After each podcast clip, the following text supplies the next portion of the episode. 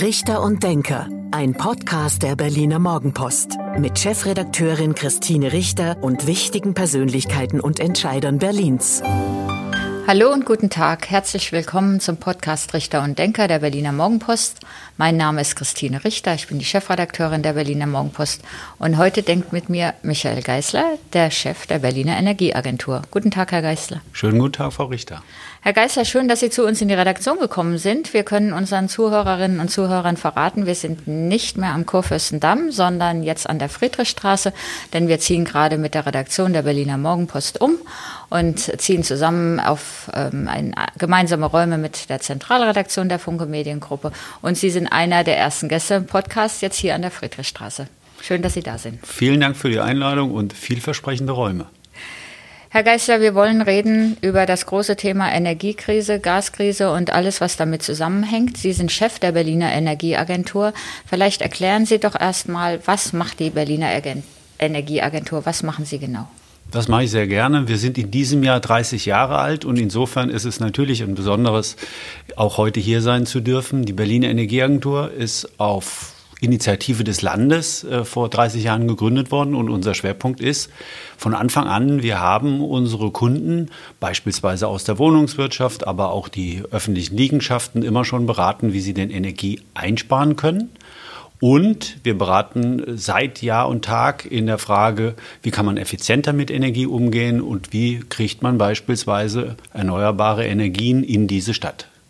Vor 30 Jahren haben wir noch nicht so über den Klimawandel und schon gar nicht über die, eine Energiekrise diesen Ausmaßes geredet. Was war damals der Anlass für das Land Berlin zu sagen, wir wollen eine solche Energieagentur haben?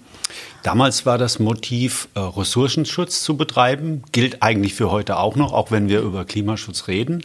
Aber ähm, ich glaube, es gab auch eine gewisse Weitsicht im Land Berlin damals, sich eben um diese Themen zu kümmern.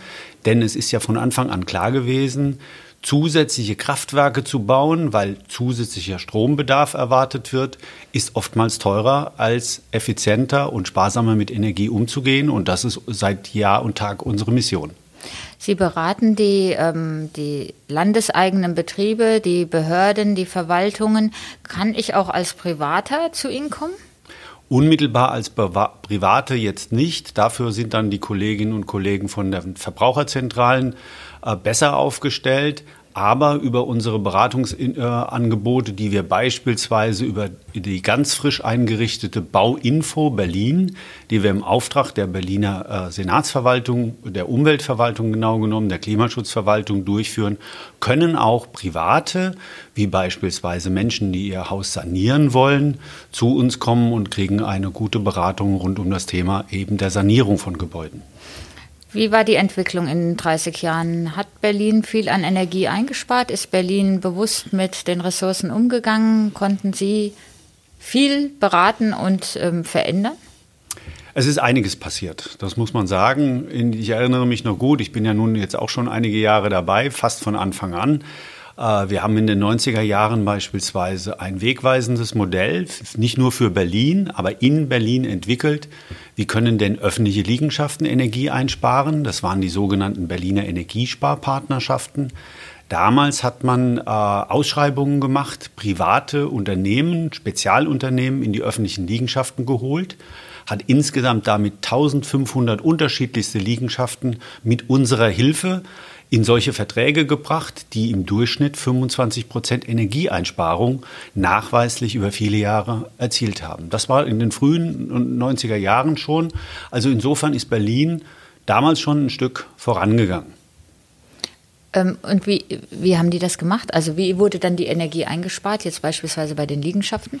Bei den Liegenschaften war es so, dass natürlich vieles über Einstellungen von Anlagen, also von Heizungsanlagen oder von Beleuchtungsanlagen natürlich funktioniert.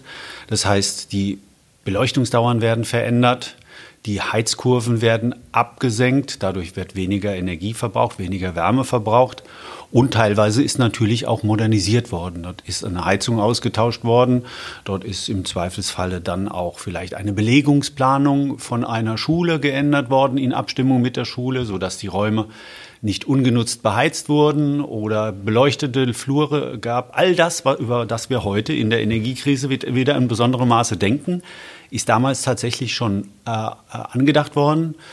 Äh, es gab dann in den 2000er, 2010er Jahren äh, dort bei den billigen Energiepreisen, da, die wir damals ja hatten, der, es gab einen großen Preisverfall im Energiemarkt. Dort ist natürlich das Augenmerk auf die Energiekosten ein bisschen schwächer geworden und solche Verträge sind weniger geschlossen worden. Heute wären wir, glaube ich, froh, wenn wir sie hätten, beziehungsweise wir sind wieder dabei, sie zu tun. Äh, sie nehmen mir die Worte aus dem Mund, weil genau das sind ja die Themen, über die wir jetzt aktuell oder seit Beginn des schrecklichen Kriegs in der Ukraine, also seit Ende Februar, ähm, reden. Was können wir machen, um noch weiter Energie zu sparen? Ich habe mich ein bisschen gewundert in der Vergangenheit, wenn wir über Klimawandel, Umweltschutz, Energie, ressourcenschonend ähm, gesprochen haben in Berlin, wie viele ähm, Flächen zum Beispiel für Solaranlagen ja ungenutzt blieben, auch bei den öffentlichen Gebäuden. Ähm, bei einer Kirche ist es sicherlich schwierig, aber selbst da wissen wir, wird es inzwischen diskutiert, ob man trotz Denkmalschutz auch Kirchen dazu nutzen kann. Aber mhm. wir haben ja viele Gebäude, die man für solche Sachen hätte nutzen können, für Volta Photovoltaikanlagen. Ist da was versäumt worden? Ja, das liegt an den Rahmenbedingungen, das muss man klar sagen. Also Photovoltaik beispielsweise, genauso wie Wind, Windanlagen, die jetzt weniger für Berlin relevant sind, weil wir die Flächen dazu nicht haben. Vielleicht für Brandenburg. Aber für Brandenburg ja. Es ist ja tatsächlich auch einiges passiert. Äh, die führende Größe für die Realisierung von erneuerbaren Energieanlagen war über viele Jahre das Erneuerbaren Energiengesetz, das heißt ein Bundesgesetz. Und die Rahmenbedingungen, die darüber gegeben werden, sind natürlich nötig und Bedingung dafür, dass sich solche Anlagen auch rechnen. Ähm, wir haben immer wieder Leute, äh, die ein Interesse daran hatten und auch jetzt wieder haben, aber es ist oft auch daran gescheitert, zum Beispiel Photovoltaik auf, auf Dächern, weil sich die Anlagen nicht für, aus deren Sicht schnell genug gerechnet haben. Mhm.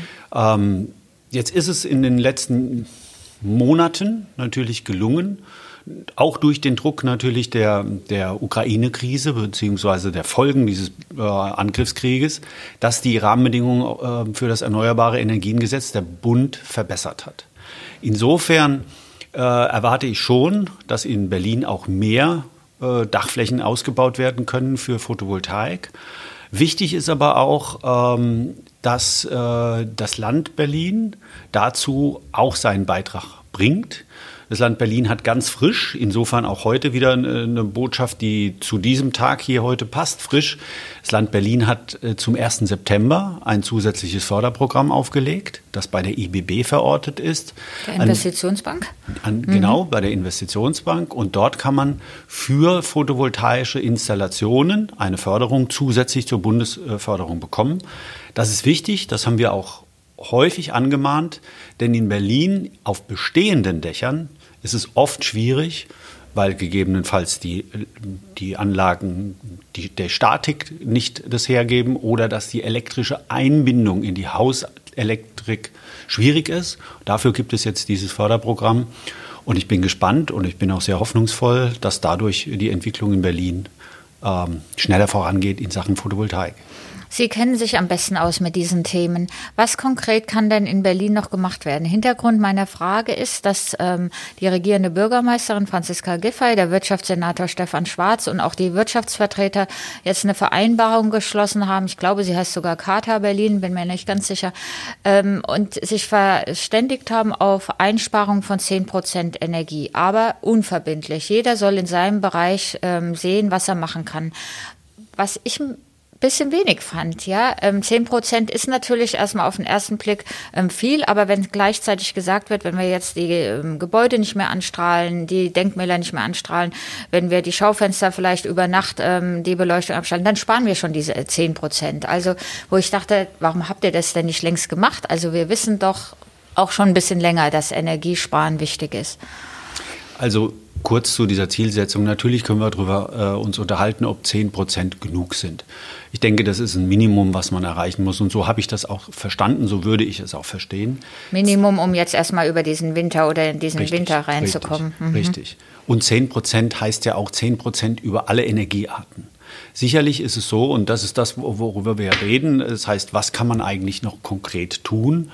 Ähm, zunächst mal, um schnell Energie einzusparen, gibt es vor allen Dingen verhaltensbedingte Einsparpotenziale. Das heißt, so wie wir zu Hause die Heizung um ein Grad, die Temperatur um ein Grad senken können und sechs Prozent Energie einsparen, das ist der Hebel, so muss es halt eben auch verhaltensbedingt in großen Liegenschaften, in Betrieben etc. angegangen werden. Es ist ein bisschen schwierig, das verpflichtend zu machen, weil da ist der Faktor Mensch drin. Mhm. Das, das verstehe ich schon.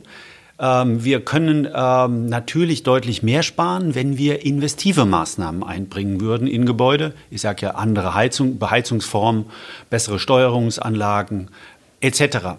Nur, das ist alles nicht kurzfristig. Und wir wollen ja möglichst viel, insbesondere Erdgasverbrauch, sparen, um über diesen Winter zu kommen. Deshalb halte ich es schon für richtig, zunächst mal in, auf diesem Weg äh, über gute Beratung, über entsprechende Vereinbarungen möglichst viel Einsparpotenziale verhaltensbedingterweise zu adressieren. Und wie ist Ihr Eindruck? Sie reden ja auch mit vielen Menschen. Sie kennen viele Menschen in Berlin. Sie sind auch ein sehr guter Netzwerker. Wie ist Ihr Eindruck? Ähm, ändern die Menschen ihr Verhalten? Also es ist, wie wir es eigentlich über viele Jahre ähm, auch immer wieder gesagt haben, das, was die Leute tatsächlich am Geldbeutel betrifft, bewirkt auch tatsächlich Verhaltensänderungen. Die Preise, von denen wir jetzt ja alle schon hören, dass sie exorbitant steigen werden. Bei manchen ist es schon angekommen. Das heißt, bei den Einfamilienhausbesitzerinnen ist es schon angekommen, weil die dortigen Gasversorger schon die die Abschlagszahlung deutlich erhöht haben. Bei dem einen oder anderen Mieter, der Mieterin ist es auch schon angekommen, in der Breite aber noch gar nicht. Mhm. Also das heißt, der Preis wird dazu führen, und das ist auch das, was wir schon erleben. Auch bei uns kommen ganz, ganz viele Anfragen an, was kann ich tun? Insbesondere jetzt beispielsweise von Wohneigentümergemeinschaften, die sonst äh, sich ein bisschen schwer tun, gemeinschaftlich was zusammenzumachen manchmal. Äh, die rufen jetzt an und sagen, was können wir gemeinsam tun? Der Preis ist das, was die Leute jetzt schon bewegt. Und worauf sie, woraufhin sie ihr Verhalten ändern. Was sagen Sie denn so einer Wohneigentümergemeinschaft, was sie gemeinsam tun können? Nun, also äh, das Erste ist äh, natürlich die Heizung überprüfen lassen, einen Heizungscheck machen zu lassen. Das ist keine allzu große Sache. Ähm, das muss aber tatsächlich gemacht werden, um zu gucken, welch, mit welcher Vorlauftemperatur geht es in die Heizkörper äh, und ist die nicht vielleicht zu hoch? In der Regel ist das so. Äh, der nächste Schritt könnte sein und müsste sein, dass man einen sogenannten hydraulischen Abgleich äh, durchführen lässt von Fachleuten. Das heißt, dass an allen Heizkörpern der gleiche Druck letzten Endes anliegt und damit keine Verluste entstehen bei der Verteilung der Wärme. Diese Dinge äh, empfehlen wir. Und natürlich sagen wir auch, haben sich Ihr Dach schon mal angeguckt? Haben Sie das von Spezialisten angucken lassen? Bauen Sie doch bitte eine Photovoltaikanlage, wenn es geht. Und äh, die Bewegung dorthin ist eine deutliche. Ich will jetzt noch nicht Hurra schreien, denn überall dort, wo Investition nötig äh, ist, gibt es immer noch eine gewisse Zurückhaltung. Ich bin aber sicher, das wird sich auch auflösen, denn die Förderbedingungen, ich habe es schon angedeutet, die sind eigentlich gute. Mhm. Und wer jetzt nicht investiert, der muss möglicherweise bei einem höheren Zinsniveau noch äh, später äh, finanzieren. Das ist alles nicht günstig. Man sollte lieber heute das tun. Ich mache noch mal ein konkretes Beispiel oder sage, ich frage für einen Freund. Mhm. Ähm, jemand hat eine Gastherme, also eine Gasetagenheizung, und zwar in einem Altbau, in allen Stockwerken. Jede Wohnung hat ihre eigene Gastherme. Was raten Sie denn so einem Eigentümer, Hausbesitzer, was er machen soll? Altbau? Also zunächst mal kurzfristig kann ich da tatsächlich auch nur sagen, achte darauf, dass ihr eure Thermostatventile richtig bedient, nämlich auf ähm, die Stufe 3 zu stellen. Das ist mit Sicherheit diejenige, die, da kommt immer noch die Temperatur an, die zum Wohlfühlen ausreicht. Und zweitens, ja, die Therme muss gewartet werden, wenn es denn vielleicht in den letzten Jahren nicht so häufig äh, passiert ist. Und das ist das Einzige, was kurzfristig aus meiner Sicht machbar ist. Weil eine Umstellung dieses Heizsystems in, im Altbau ist ja dann doch schon wieder sehr kostenintensiv und auch keine Sache, die von heute auf morgen zu machen ist. Das ist richtig. Das ist ja auch genau die Herausforderung, vor der Berlin insgesamt steht. Richtig. Nicht nur vor der, dieser Krise. Wir haben sehr viel ähm, alte Gebäude äh, sind wir froh, dass wir sie haben. Sie sind auch schön, aber äh, sie müssen saniert werden. Und ich denke auch, wir haben im Moment äh, in Berlin eine Sanierungsquote, die ist leider, leider unter einem Prozent. Wenn das Land Berlin die ähm, Klimaschutzziele erreichen will, bis 2045 klimaneutral sein, ist der große Hebel, dass die Altbestände an Gebäuden tatsächlich saniert werden. Wir müssen auf eine Sanierungsquote, haben Fachleute wie wir ausgerechnet, von drei Prozent pro Jahr. Ähm, pro Jahr. Pro Jahr. Und das ist das, was nötig ist. Äh, und das ist tatsächlich auch die größte Herausforderung, die jetzt durch die Krise im Zweifelsfalle vielleicht sogar beschleunigt wird, weil die das den Menschen stärker bewusst wird, was Energiekosten tatsächlich in dieser Dimension bedeuten. Ja, das ist ja ein interessanter Gedanke, dass so eine Krise auch ähm, vielleicht sogar was beschleunigen kann und nicht nur schlimm ist, sondern so schlimm der Krieg ist, mhm. aber dann auch wieder eine Chance darin liegt. Auf der anderen Seite, angesichts steigender Baupreise, Personalmangel und Lieferkettenprobleme ist dann natürlich so eine energetische Sanierung von Altbauten was Sie sagten, 3%-Quote, ja eine extrem hohe Herausforderung. Es ist eine hohe Herausforderung, gar keine Frage, aber es ist jetzt auch nicht etwas, was ich jetzt heute oder morgen machen muss. Also ich muss das ohnehin gut planen. Ich muss mich auch vorher gut informieren. Das ist ja auch unser Job, dass wir dafür zur Verfügung stehen. Und deshalb äh, würde ich sagen, über die nächsten sieben, acht Jahre werden wir es in Berlin schon schaffen können, wenn wir das in einem guten, geordneten und wohlgeförderten Prozess angehen, dass wir dieses, diese Sanierungsziele erreichen können. Haben Sie den Eindruck, dass der Berliner Senat das Thema ernst genug nimmt und genug unternimmt in den Fragen?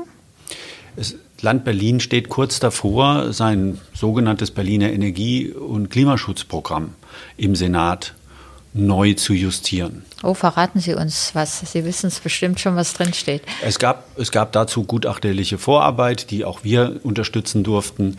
Und es ist jetzt im, Stadium, dass die Ressorts sich abstimmen und dazu dann es dann einen Senatsbeschluss geben muss. Das Besondere an diesem Energie- und Klimaschutzprogramm, und das möchte ich betonen, wäre, dass es ähm, legislaturübergreifend zu beschließen ist. Mhm. Etwas, was wir beide wissen, äh, eine Herausforderung einerseits ist, aber gleichzeitig eine große Chance ist, den Klimaschutz und all das, was auch für die Energiewende, die Wärmewende notwendig ist, tatsächlich mal mit einer gewissen Langfristperspektive. Ich höre das sehr gerne, weil ähm, das ja eine meiner Thesen ist, was die Langsamkeit oder was politische Entscheidungen angeht, dass zu oft in Legislaturperioden gedacht wird und große Probleme, Stichwort Verwaltungsreform, aber Sie haben jetzt den Klima-Energieprogramm angesprochen. Ähm, das ist ja wirklich eine gute Nachricht. Ja, und ich, ähm, also das ist ein ambitioniertes Programm, gar keine Frage, aber ich denke auch, dass es ein leistbares Programm ist. Es steht und fällt allerdings damit, dass der Senat äh, sich darauf verständigt, dieses Programm natürlich auch über die Jahre mit einer entsprechenden Finanzierung zu hinterlegen. Das sind wichtige Maßnahmen. Manche sind schon begonnen, andere kommen hinzu. Denken wir nur beispielsweise an, an die Umsetzung des sogenannten Masterplan Solarenergie. Das ist etwas, wir wollen von heute 2% äh, Strom aus Photovoltaikanlagen dieses Landes mal auf 25 Prozent Strom an der Gesamtmenge Berlins aus Photovoltaikanlagen oder anderen erneuerbaren Quellen in Berlin. Das ist eine Riesenambition, oh, gar keine Frage. Und das geht nur, wenn man verstetigt, über viele Jahre tatsächlich die Stimmung und die Förderkulisse dazu hochhält. Das kann das Berliner Energie- und Klimaschutzprogramm leisten. Ich bin guten Mutes, dass es beschlossen wird. Es gab kürzlich die Diskussion in diesem Zusammenhang auch über Windkraft aus Berlin. Also ähm, stelle ich auch Windkraftanlagen, Windräder, wie man auch sagt, in, auch in Naturschutzgebiete. Ist Berlin geeignet für neue Windräder? Also in Größenordnungen sicher nicht. Es mag aber tatsächlich noch einzelne Flächen, äh, insbesondere am Stadtrand, geben, wo man äh, noch Windanlagen bauen kann. Äh, es gibt auch die eine oder andere Bestrebung, auf dem einen oder anderen Neubau äh, kleinere ähm, Windkonverter zu bauen. Das halte ich für äh, symbolisch in Ordnung, aber es wird uns natürlich nicht den notwendigen Anteil, den wir aus erneuerbaren Energien im Strommarkt in Berlin haben, sicherstellen.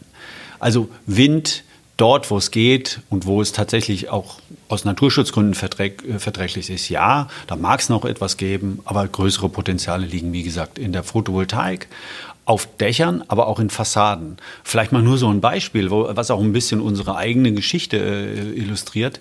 Wir haben 1999 die erste fassadenintegrierte Photovoltaikanlage in Adlershof auf dem heutigen Vista-Gelände gebaut danach nie wieder, weil es den Bedarf, weil es dazu auch die Förderung, weil es dazu auch den Willen äh, von Investoren oder auch von öffentlichen Einrichtungen bisher nicht gab. Ich bin aber sicher, dass wir das zukünftig brauchen werden. Wir werden nicht nur äh, Dächer belegen müssen, wo es geht. Dort haben wir auch einen Zielkonflikt. Auf Dächern soll ja auch noch ähm, quasi Grünfläche entstehen, Dachbegrünung. Das heißt. Ist auch in der Stadt gerade ganz wichtig, dass wir auch wichtig, diese Grünflächen wichtig, haben richtig, und den Austausch auch, haben. Wir müssen das Wasser zurückhalten, damit wir äh, möglichst viel Verdunstung wieder in der Stadt haben. Klimaanpassung, das Stichwort. Deshalb sage ich, wir dürfen nichts auslassen und wir dürfen beispielsweise halt auch eben nicht Fassaden für Photovoltaik auslassen. Ähm, da bin ich aber, wie gesagt, nochmal aus der Krise, so blöd sie ist, so bedauerlich das ist und so schwer es sein wird, diese Preise zu stemmen für den Einzelnen. Ähm, bin ich zuversichtlich, dass wir Innovationen in Deutschland sehen werden, dass wir beispielsweise auch genau in dem Feld neue Technologie sehen werden, recht bald, die wir dann auch nutzen können alles hängt und fällt, dass solche Anlagen auch gebaut oder aufgebaut werden können, dass sie ähm, gewartet werden können, dass man die Handwerker, die Experten dafür hat. Ähm, jetzt gibt es da einen großen Fachkräftemangel. Was schlägt Michael Geisler vor? Wie überzeugen wir jüngere Menschen, Menschen davon, diesen Beruf zu ergreifen? Das ist jetzt die große und Preisfrage, vermute ich mal. Und ähm, ja, an der Stelle kann ich möglicherweise auch viel falsch machen bei dem, was ich jetzt sage. Aber nein, äh, Spaß beiseite. Grundsätzlich glaube ich wohl, die ist nicht einfach zu beantworten. Es gibt nicht die eine Lösung. Ähm, wir haben aus IHK-Zahlen in Berlin beispielsweise mal gehört, und das ist wohl auch die Wahrheit, dass es uns um die 40.000 Fachkräfte allein in der Gebäudesanierung fehlen. Ähm, ich glaube, es muss, es muss in einer gemeinsamen, in einer gemeinsamen Aktion, in einem Bündnis zwischen Wirtschaft und Politik gelingen, tatsächlich schon bei der Ausbildung, damit auch bei der schulischen Ausbildung stärker anzusetzen. Äh, wir müssen stärker meiner Ansicht nach auch in die Fortbildung. Es mag auch den einen oder anderen geben, der vielleicht Interesse hat, sich umzuschulen. Ja, also, und wir brauchen meiner Ansicht nach auch vernünftige Rahmenbedingungen. Wir haben in Berlin, glaube ich, schon sehr, sehr gute Handwerksunternehmen. Ob die immer so geschätzt wurden in den vergangenen Jahren, ob die immer so ähm, so wie Sie sagen, eher nicht, wurden sie das, nicht. Das würde ich mal mhm. bezweifeln. Mhm. Deshalb, ich glaube, der Respekt gegenüber dem Handwerk, der muss stärker herausgestellt werden, auch wenn er da ist, aber er gehört noch tatsächlich stärker herausgestellt. Ich glaube auch, es würden verschiedene Dinge da reinpassen, wie äh, dass vielleicht auch schon Schulkinder, die sich orientieren, frühzeitig äh, auch vielleicht auch mal Handwerksbetriebe besuchen und nicht nur ihre Ausflüge in den Berliner Zoo, was natürlich toll ist, und in andere Bildungseinrichtungen oder was auch immer tun.